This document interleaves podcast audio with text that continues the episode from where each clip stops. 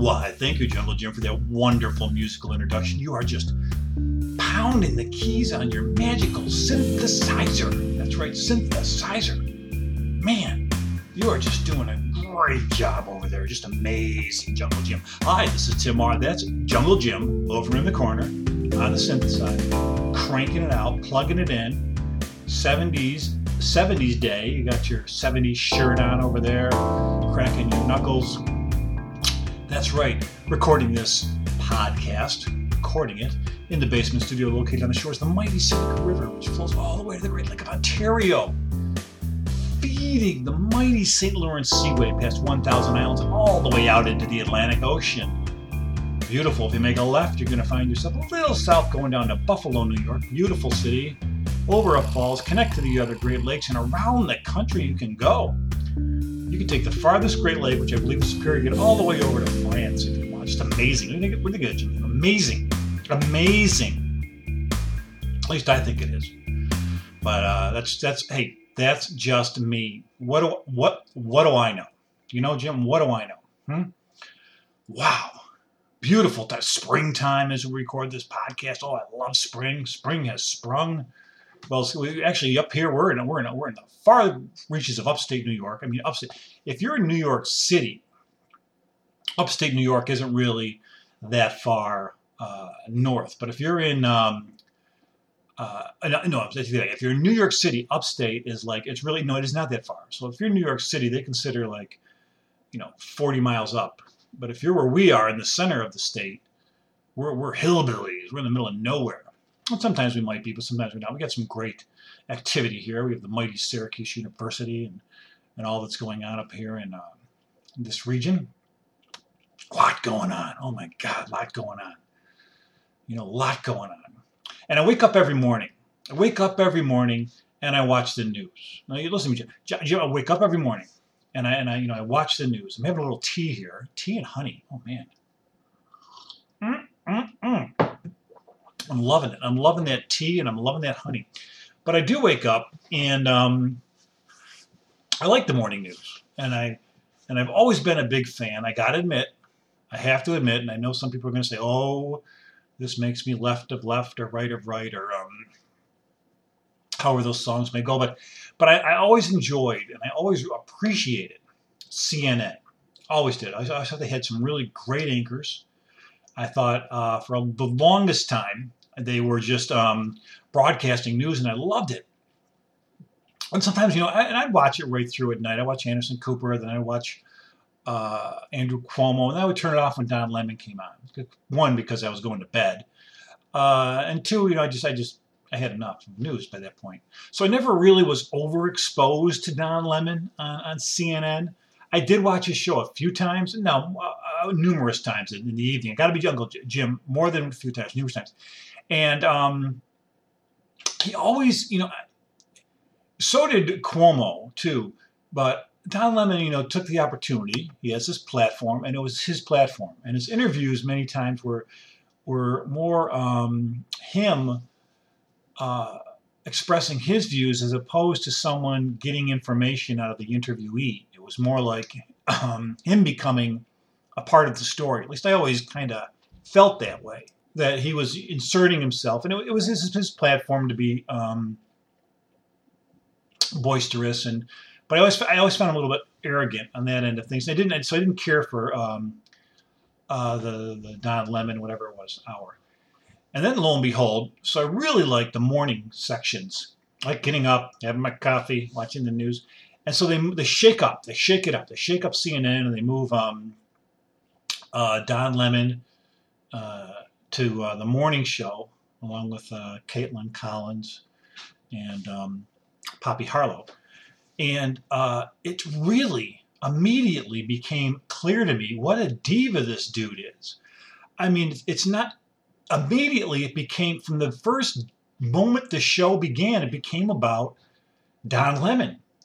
And, you know, from the, the inaugural show where they had um, Bryant Gumbel come on and sit next to Lemon and, and give him tips on how to, to be a morning successful host Now, there's no similarity between Gumbel and Lemon. You know, I'm not a fan of Brian Gumbel, but Brian Gumbel was always prepared for interviews and always extremely knowledgeable and detail oriented, just very good at what he did. Didn't care for him, but really good at what he did. But it was all about Lemon and Lemon's name dropping how they had dinner, and the other two are just kind of sitting there. And it was clear that it was the show he wanted it to be about him. And then as it progressed, you know, Jim, as it progressed, uh, it was like a fashion. Every morning was more of a fashion show. And, and, and this is common in news now where anchors make themselves part of the story in many cases. Uh, but in this case, Lemon was making himself the story. And whether it was, you know, he was he was starting to, um, you know, wear different fashions or whatever. One day he wore a hoodie sweatshirt and sweatpants. He looked like a coach. And uh, Stephen Colbert made fun of him, and he didn't take it well. He got pissed off because he's a diva, and apparently he has a temper, and he he um, went after Kaitlan Collins off the air. They're saying and staff, and and as I watch this show in the morning, it's actually painful. You know, this is the guy who asked Nikki Haley if she's past her prime. And then it's just painful to watch this show and see this guy. It's, it's almost as if you're in a, you know, you're at a, a, family event and there's somebody just has to have attention and they're just doing whatever they can to have attention. They'll bite the, you know, do whatever they can. They'll spill water on themselves. They'll, they'll throw food. They'll do whatever they can to get attention. And that's what Lemon does in the morning show. It got to one point where there was an interview on the show and he started uh, to be funny. He started to whistle the theme song to Andy Griffith constantly interrupting his co-hosts as they're conducting interviews and really putting himself in the middle of the story. So the day that Colbert, the night before, meant, you know, made fun of his outfit, Lemon was offended, and Lemon had uh, a screenshot of all the various outfits that he was worn since hosting the morning show, and being really proud that he never has worn the same outfit twice. And then he's comparing himself uh, to other you know people who were murdered, um, Draymond Green for for wearing hoodies, and um, this is a multi, you know, this guy's being paid million dollars to sit behind a desk, and he's never prepared. You can tell he's never prepared. He's always kind of winging it up there. And so now here we are looking at a on a morning news show, and I'm looking at uh, a graphic with Don Lemon's outfits, which I could care less about. I don't care what Don Lemon's outfits are.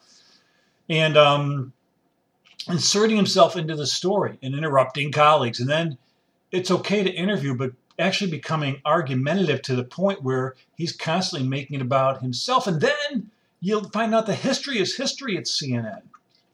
You know, this guy. But yet he's still on the morning show. They're trying to make some type of lemonade out of this lemon, and it's just not going to work. You know, it's just not going to work. I don't care who he had dinner with. I don't care about his fashion taste.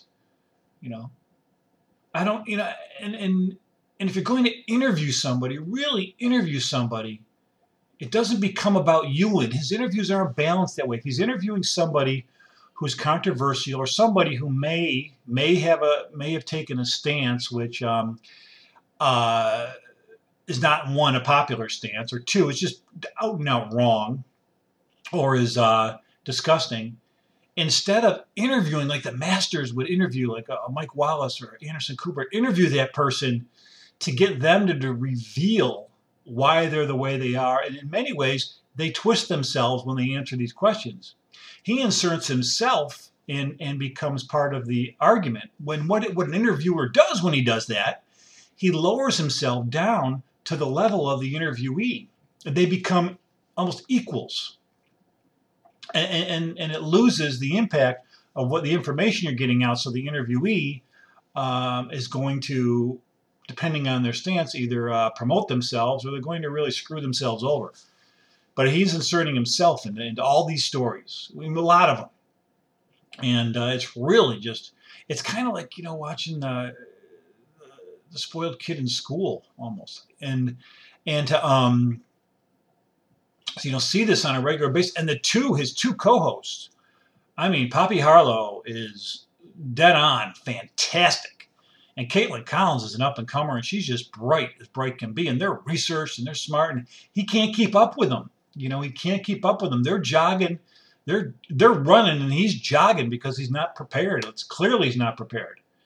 And um, but CNN sticks with him. CNN right now is sticking with him as their ratings are dropping. I think it's fascinating that um, for some reason they made this shift. And then then you look at the program afterwards. This program and it's like John. Um, you know that show is uh, really has three strong hosts and um, great program.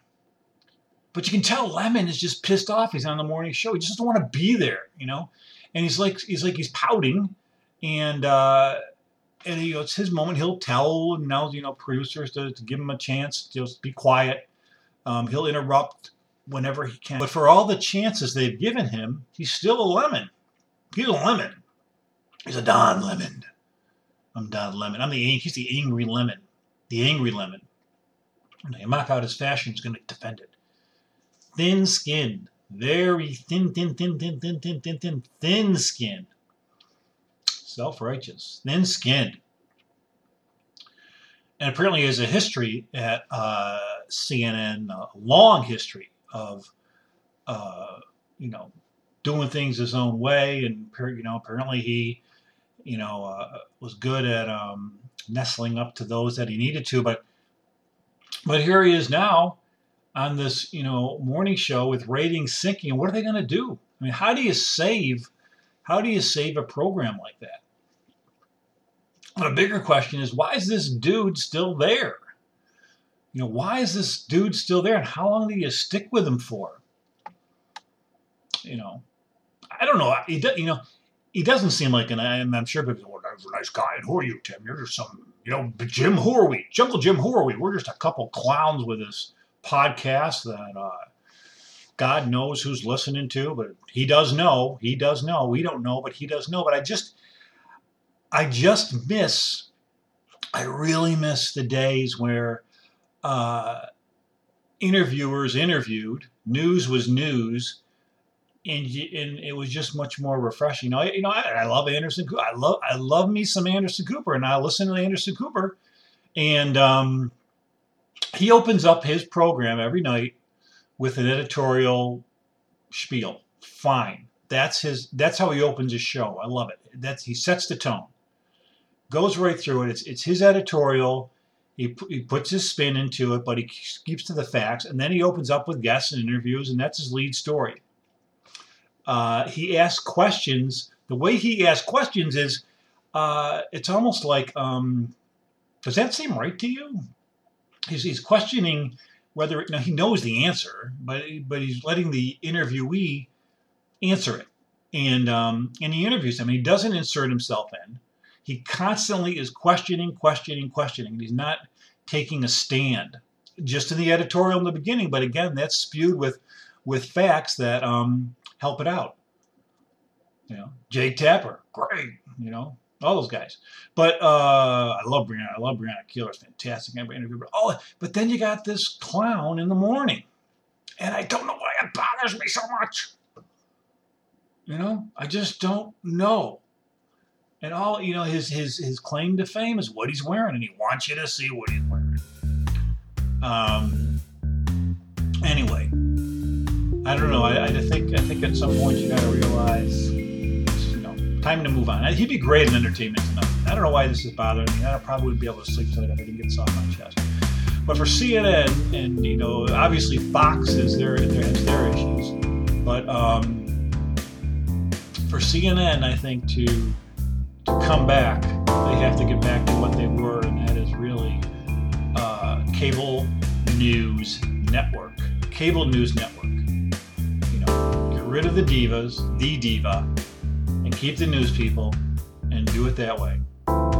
That's what I got. Jim, what do you think? Jim, I don't know why I'm rambling about this, but it just really popped into my head. Hi, this is Tim. That's Jungle Jim. Jim, I hear you. I hear you. Let's get out of here. Bye bye.